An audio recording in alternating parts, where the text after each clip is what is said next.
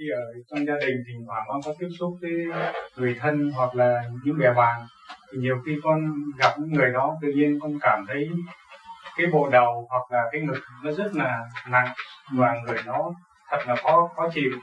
Thì trường hợp đó con răng kề răng nước con lên và con chú tâm để niệm phật. Ừ. nhiều khi con niệm thì thấy nó vẫn còn bị cái đó con có thể nói như trượt nó như bao trùm cả thân thể đối phương sai bùa hay là trượt về tâm thức của họ nặng về tranh chấp. Và mê chấp cũng làm cho mình trượt cho nên khi mình ngồi đối diện đó mình hiểu và phóng cái từ quan luồng điển của mình nhìn ngay trung tâm chân mày của họ. Và niệm nam mô di đà chịu đặng chịu nặng một chút. Thế nào cũng có. Nhưng mà một hồi rồi mình nói chuyện. Qua âm thanh để giải. Mình biết được người này nó đang bị cái nghiệp tâm quá nặng.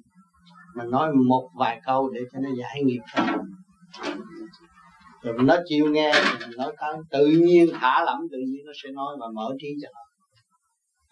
Rồi họ cảm thấy gặp mình là nhẹ đi. Thì mình cũng cũng nhẹ. Khi mà họ nhẹ, mình cũng nhẹ và giải cái phần trượt đó ra ngoài.